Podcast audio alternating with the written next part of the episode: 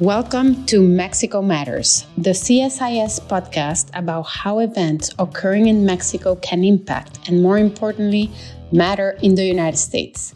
I am Mariana Campero, non resident senior associate of the Americas program at CSIS and the former CEO of the Mexican Council on Foreign Relations, COMEXI. Fintech is shaking the financial sector in Latin America, not only by boosting competition but also by bringing new technologies and services to millions that had previously been ignored. Financial transactions that used to take days can now be completed instantaneously. Digital wallets are becoming ubiquitous, and micro, small, and medium sized enterprises, sectors that had been traditionally underserved by the banking sector, are now being financed. To speak with me about how Nubank evolved from just an initiative to kill fat fees and terrible service in Brazil into the world's largest digital bank that it is my pleasure to welcome David Velez, co founder and CEO of Nubank.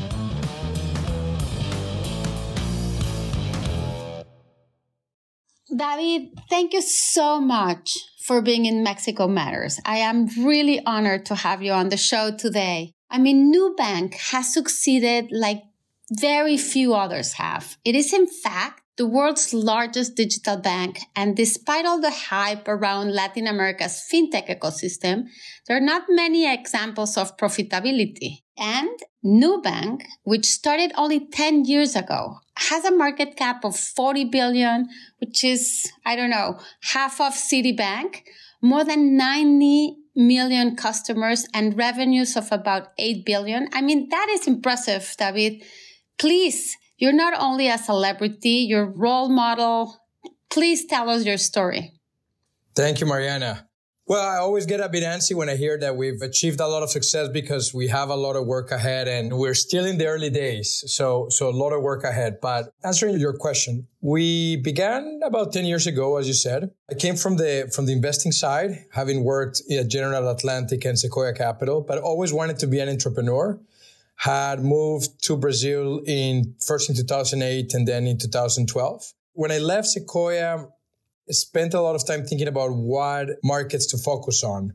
And financial services seemed to me the most interesting of all because when I asked the question, what are the biggest companies in Latin America and what are the biggest markets?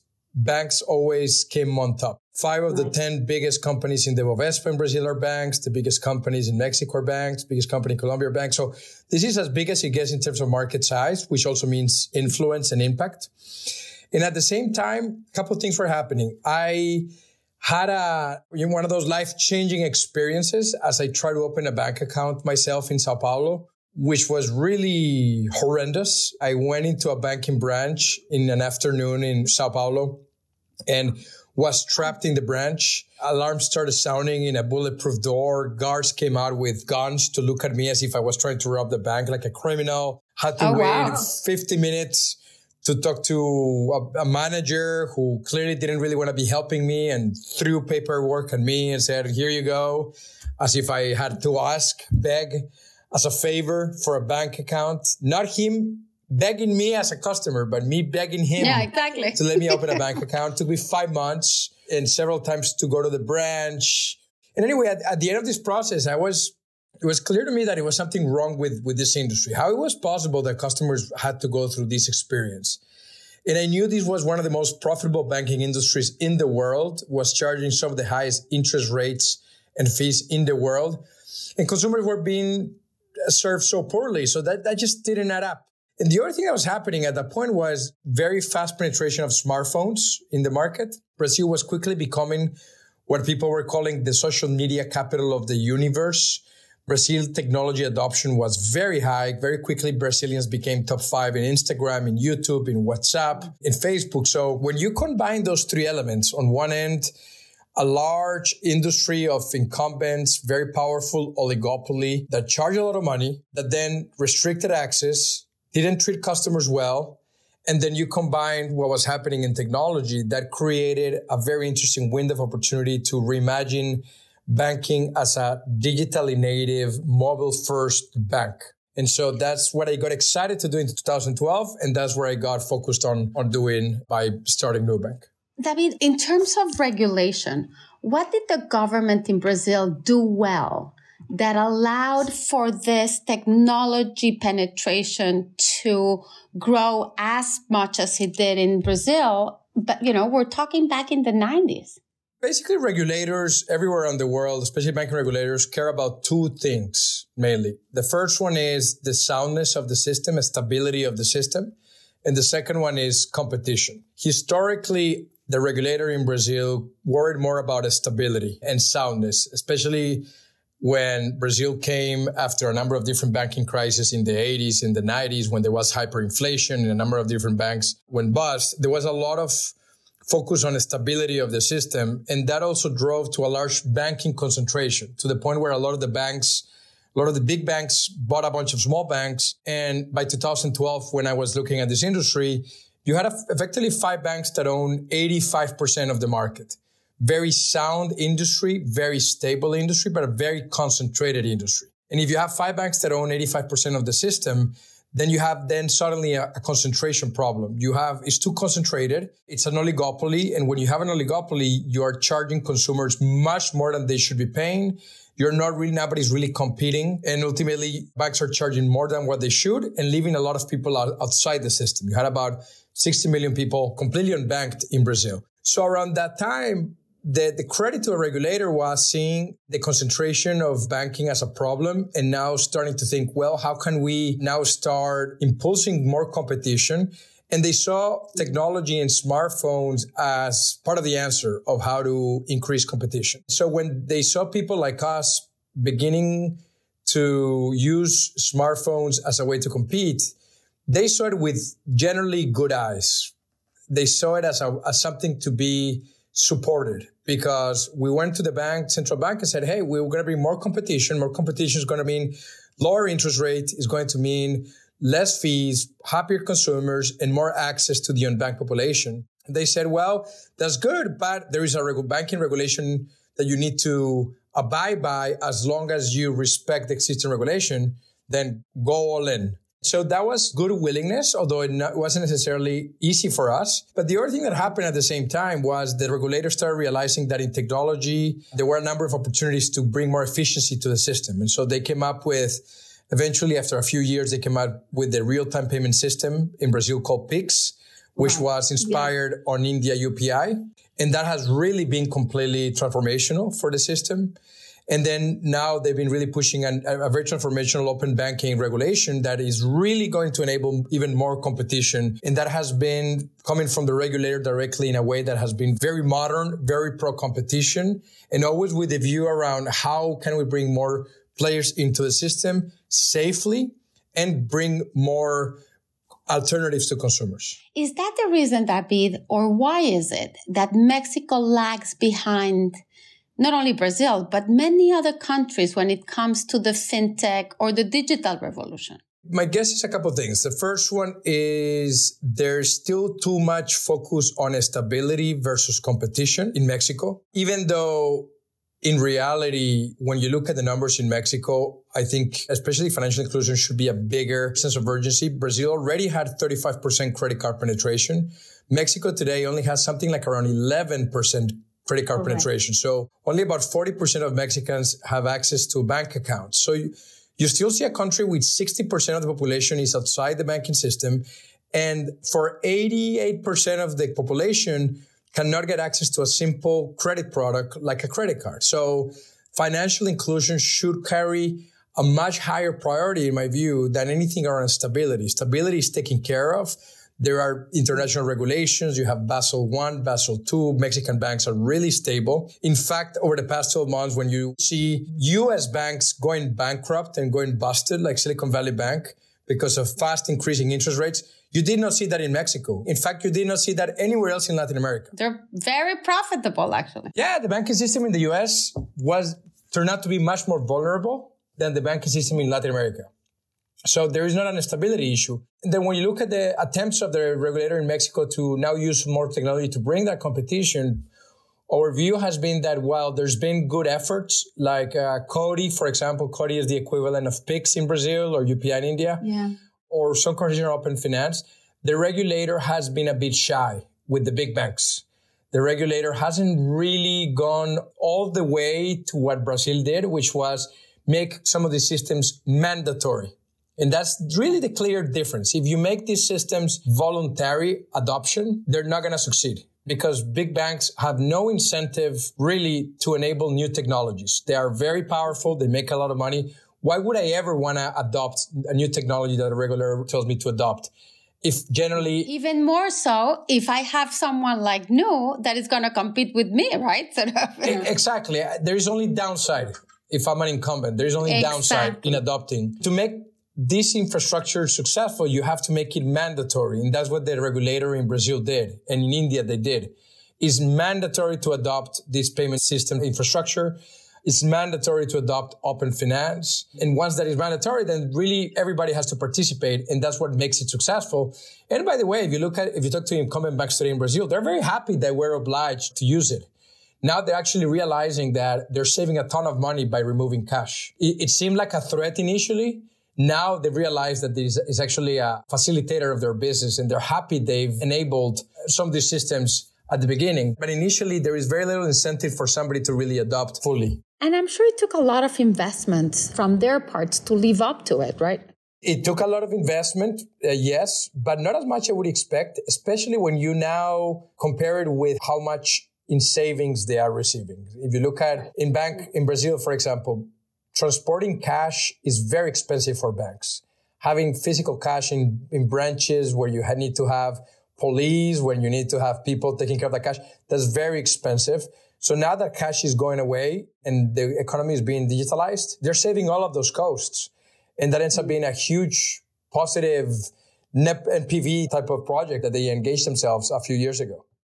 David, as you mentioned, in the Mexican economy is certainly not digital, right? Only 12% or 11% of the spending in the country is done by debit or credit cards. How can we make credit cards more popular in Mexico? You're leading this effort as well as with other technology companies. How do you see that? The biggest thing I think the regulator could do is not even credit card, even even we go beyond us. It, really is a, a well-functioning real-time payment system. Like the moment that CODI starts working the same way as Pix works or UPI works in India, that's transformational because that's the moment where every single person in the economy is going to need an app to pay for stuff digitally and was going to need effectively an app with a savings account. The first minute you are now banking the entire population. This is what happened in India with the demonetization. They open up about yeah. 500 million bank accounts.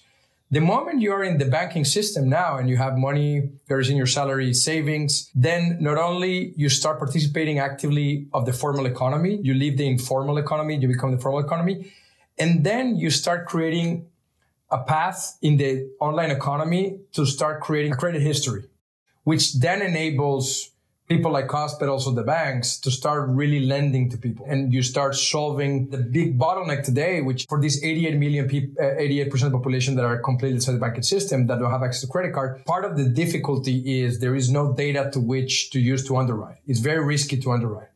We are addressing and we are doing a good job by using non-traditional credit information, by being willing to take more risk, by starting with customers with lower credit limits and allowing them to pay on time and using a lot of behavioral information. It's a, it's a, it's a methodology that has worked. It worked well in Brazil. It's going to take years because it, it doesn't happen overnight. Ultimately, I think we're going to be successful in, in creating a large consumer base of customers in Mexico that never had access to credit. And that's one way that works. But it would be much faster and it would be much more transformational if we could do this on top of a real-time payment system like the one in Brazil had done with Pix. Your model worked incredibly well in Brazil. In only a few years, you managed to go from literally nothing to 84 million customers, or more than 51% of the market. You recently decided to go regional and expand into Mexico and Colombia. As you said, given the fact that 85% of transactions in Mexico are still conducted in cash and that the new fintech law has pushed Nu and other technology companies to ask for a traditional banking license. What would it take for Mexico to be as important a market for Nu as Brazil? I think it has almost all the ingredients to be uh, as big as Brazil for us. It's a smaller population, but it's a higher income per capita than Brazil. And then the opportunity to create a whole new market, right? Again, 88% of people don't have access to credit card would mean that we can build if we if we learn how to underwrite if we crack the underwriting for the people that don't have access to credit today it's going to be a much differentiated strategy than what we did in brazil there could be potential for a bigger moat for a bigger differentiating position for us in mexico than what we had in brazil now i think the the fact that it's, it's such a we're dealing with such a big unbanked population is both a challenge as well as an opportunity it's a challenge because we're going to have to really be very thoughtful around how we grow our credit portfolio. It's going to take, we got to have to be slower. We got to be more patient. We got to use more non-traditional data. We have to be smarter because there is less data in the system. And there is today, there is no benefit. There are no infrastructure that enables this growth faster, like open banking or Pix in Brazil. If this infrastructure were to be live in a few years, and we think that ultimately it will, like I, I cannot imagine a Mexico where five years from now or 10 years from now, people are still dealing 88% of, of payments are still cash. Like that, that's just yeah. hard to imagine. It would be a massive failure if the entire world goes digital and somehow Mexico still has, still mm-hmm. managing yeah. cash. So I think the system, the regulators are going to figure it out. And, and that's the future. That's where the puck is going. And I think in that world of digital infrastructure, we're able to grow faster and we're able to really take advantage of that to provide access to financial services to more and more people. Nu in Mexico is being very aggressive. You're offering a 15% yield to depositors on their saving accounts. That is well over interbank rates. This obviously comes at a cost, you know, sort of in addition to sort of playing the long run. What is your strategy with this, David? A couple of things. First, we have, even at this yield, we have good unit economics. It's a profitable product uh, that we have because we built, we started growing with a credit card portfolio that has on average 60 to 80% uh, APR. So if we need to fund ourselves at 15%, we, we're operating day one with a very healthy net interest margin. The first thing to consider is that the unit economics and the business model works because we started with credit. There are other fintechs that did not start with credit. And so for them to offer these yields is completely uneconomical. They don't have, really have a business model to be able to offer this type of rates. We started with credit. We now have close to over 5 million customers. So it's profitable. It's a good business model. The number one. Number two, to fund the credit card portfolio, we were already paying banks a much higher debt cost than 15% a year because we don't have retail deposits. And so the decisions to pay 15 is, is basically saying instead of paying these big banks much higher cost of funding, I'd rather pay our customers 15% and enable our customers to receive that customer. and have a happier customer. So it's a win-win. I'm actually decreasing our cost of funding by paying 15% and I'm paying that interest to our customers, which now start generating a positive flywheel because customers get that yield they're happy. Now suddenly they want to apply for a credit card. They want to get a higher income credit limit and they start using more products of Nubank. And so this acts as a way for us to bring customers into our platform and then eventually cross sell, which means an even more economical decision, even more of an NPV positive decision as I, as I get to cross sell. Are you breaking even yet or? On or... a P&L basis, we're not breaking even. No. On a unit economics basis, yes. We have very attractive unit economics. But on a P&L basis, no, we are still in the early days and we are happy right. to invest money and be neg- and have a negative P&L given the significant growth opportunity that we have ahead. Who are your main competitors? Is it the traditional banks or is it other tech companies who are also fighting for the same customers? My competitors are the, the, traditional banks because the traditional banks still about five, six banks in Mexico own something like 70 to 75% of all the assets. 70, 70%, 5% of all the deposits, of all the credit, all the insurance, all the investments, all the mortgages. That's where the existing market begins and exists. All the other fintechs, all the other techs are tiny, are very, very, very small compared to the big banks. Mm-hmm. So that's competitor one. Competitor two is cash. Again, it's this entire universe of customers that today don't have access to any single type of product. It's a blue ocean. We're going to be creating a whole new market or expanding the size of the market that today even the big banks don't really serve. So that ultimately that that's actually really the big competitor is is cash and the informal economy that has most Mexicans today without access to formal banking products. What would be the number one regulation if you could ask the Mexican government to give you something that will incentivize the Mexican consumer to go into the banking system? I think is a, well functioning real time payment system infrastructure, which means fixing CoDi. And partly of that is making it mandatory adoption really for everybody. That, that would, that would be a catalyst. Right. So when you, you speak about CoDi and, you know, you said, you know, sort of the, the difference with Brazil was in Brazil was mandatory. In addition to making it mandatory in Mexico, what are, is there anything else that you would like to see? Yes, I mean, I think within that CoDi, CoDi regulation, there is a number of different things that I think can be fixed. Like the requirements around onboarding are pretty long. It requires too much information from people. A lot of the times people just don't have that information available. So there is a lot of friction. The UX, one of the things that Brazil Central Bank did very well is that they mandated specific frameworks around the user interface that banks had to offer consumers to use. Because if you think about it, okay, fine, it's mandatory. If I'm a big bank, fine is mandatory. I'm going to adopt it. But I don't really want it to be successful. So I'm just going to make it very confusing. And I'm just going to hide it in my app so that nobody use it. So regulator in Brazil was smarter than that. They actually mandated certain user interface frameworks to make sure that it was front and center, to make sure that it was wow. simple. It has to be free, peer to peer. Can nobody can can charge any money, so it has to be free. And so they set up all the basically the, the, an entire checklist to make sure that the product was going to be successful, that consumers were going to adopt it, mm. and that effectively broke any incentive from the main incumbents to to make it unsuccessful. out of it. Exactly. Mm. So there is a checklist of that. Yeah. I think that has to also be taken into account to make CoDi successful ultimately. Yeah, not unimportant. David, you were among the few Latin American entrepreneurs that have had a debut on Wall Street. Nubank raised 2.6 billion in your IPO. Tell us about such an important milestone and how has your journey been so far as a public company? Yes, no. So it, it was a decision we thought uh, long and through because obviously going public can bring some risk around your ability to continue investing for the long run, being too much of a hostage to investors around optimizing the next quarter.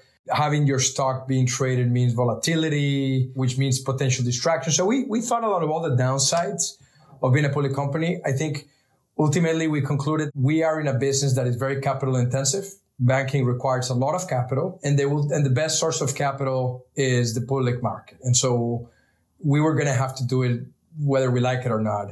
So we got started getting prepared and we went public end of 21 in hindsight it was one of the best decisions we've ever made as a company especially the timing because two weeks after of our ipo the world completely changed. Interest rates everywhere went through the roof and the IPO market got completely shut down and continues to be shut down almost two years after. So our timing was almost perfect. Impeccable. Uh, impeccable. We were able to add those $2.6 billion to our balance sheet. And as we went into a crisis, we were very well capitalized. It gave us a lot of strength and it gave us time to then being able to break even as a business. And now we'll be able to show significant profitability in our core markets and we haven't really had to use that money in the holding company. So in a way, it, it, allows us to continue operating in the middle of a crisis, continue accelerating and take advantage of the market. And we've more than tripled in size since the IPO in only two years. And we mm-hmm. went from burning about $300 million in a year to in our last quarter generating $300 million in a quarter. So it was, uh, it, and, and the good, and the other kind of side note is, we haven't actually felt that much need to deviate from the way we run the business. We've always run the business thinking about the business in the long run, seeing this as a marathon, not as a sprint. And while there are investors, investors one day will tell you go right and another one will tell you go left and another one will tell you go up and another one will tell you go down. We just listen to everybody and, and ultimately decide with our partners, with our board, where should we go? And, and those are data points that we take into account, but we own the decisioning and we don't need to be hostage to the ups and downs of the market or the inevitable investors that come in with much short of a time frame that we operate. So we felt that we've been able to maintain to, to maintain the way we run the business. And maybe even, I think we're running the business even better than when we're a private company because I think the public market does give you, does force a, a much more discipline. You can't hide, which is good, which means operational excellence, which means you're in control of your destiny and, and you have a lot of stakeholders, investors that are very demanding that makes you just operate at a higher level of competence. Certainly, capital is not a challenge for you thanks to the IPO. What about talent? How many people do you have? We have about 7,000 employees. And yeah, I think it's a great question. Talent is our bottleneck. It's not, our bottleneck is not capital, or bottleneck it's not market opportunity. It's, it's talent, especially being in a Latin American company. There are specific certain talent that you just don't find in the region. You have to go to the US, you have to go to Europe when there are certain skill sets and scale knowledge that you want to access. That meant for us that we almost had to go international from a talent perspective since the very beginning. We have a engineering center in Berlin. We bought a, a company in North Carolina where we have a large presence. So we, we had to see ourselves as a recruiting global talent, given the talent bottlenecks that we find in Latin America at this point. You and many other entrepreneurs in the region have one common theme.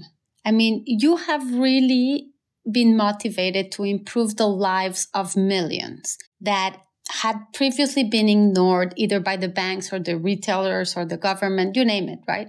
But entrepreneurs like you are literally improving the lives of millions. I mean, you're trying to bank the unbanked. Others are helping people save hours and hours in shopping or buying a car and you're all competing against incumbency. What does it take today to succeed as an entrepreneur in the region? The first thing I would say is do it, becoming an entrepreneur for the right reasons, not the wrong reasons. I think the right reasons is especially what you just mentioned is you want to see an opportunity to create impact in millions of people. And you also want to prove yourself. You want to go through the journey. You want to live an adventure. You want to test yourself it's not easy to be an entrepreneur in Latin America. I remember a lot of the times at the beginning of the company, I used to hear from people, well, it's very hard. It's going to be really hard to start a bank from scratch in Brazil. And they almost said it as if it was a bad thing being hard.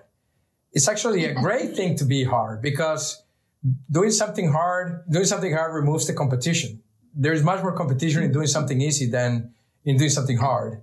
And being an entrepreneur in Latin America is much harder. That's what I always tell entrepreneurs in the US, being an entrepreneur in the US is much easier than in Latin America. That's why you should come to Latin America.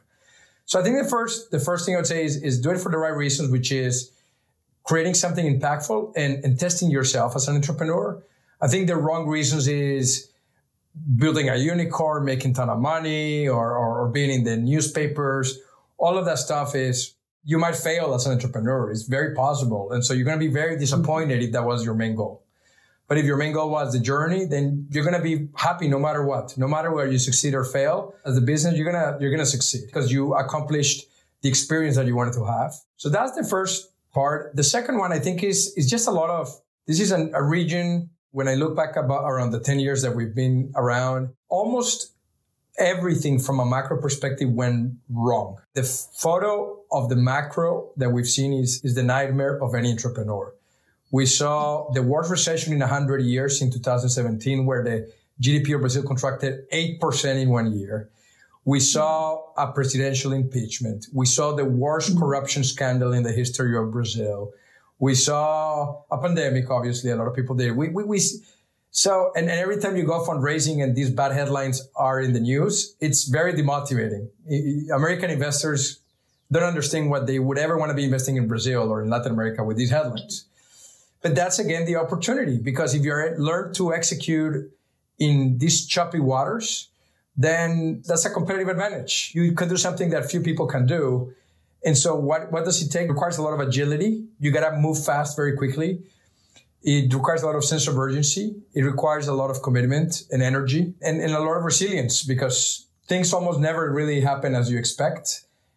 And again, going back to number one, that's part of the journey. That's part of the adventure. So mm. it requires a specific, I think, kind of DNA of, of wanting to be an entrepreneur in Latin America. It will be a fun ride. It will be a volatile ride, but it's definitely the adventure of a lifetime, I, w- I, I would say. Well, we started this conversation by you telling me that you still have a lot of work ahead of you. But already you are an example of the opportunity that exists in Latin America for those that, like you, David, don't want it easy. And as you said, you have gone through a lot and it has not been easy. And it is not easy to be an entrepreneur in Latin America. But the results and the impact that you can have is really tremendous. David, congratulations for such a cool journey. And I hope to really have you on the show again. Thank you so, so much for such a fascinating conversation. Please come back. Thank you, Mariana. It was a pleasure talking to you. Thank you for the invite. If you enjoyed this podcast, check out our larger suite of CSIS podcasts. From Into Africa, The Asia Chessboard, China Power, AIDS 2020, The Trade Guys, Smart Women, Smart Power, and more. You can listen to them all on major streaming platforms like iTunes and Spotify. Visit csis.org slash podcasts to see our full catalog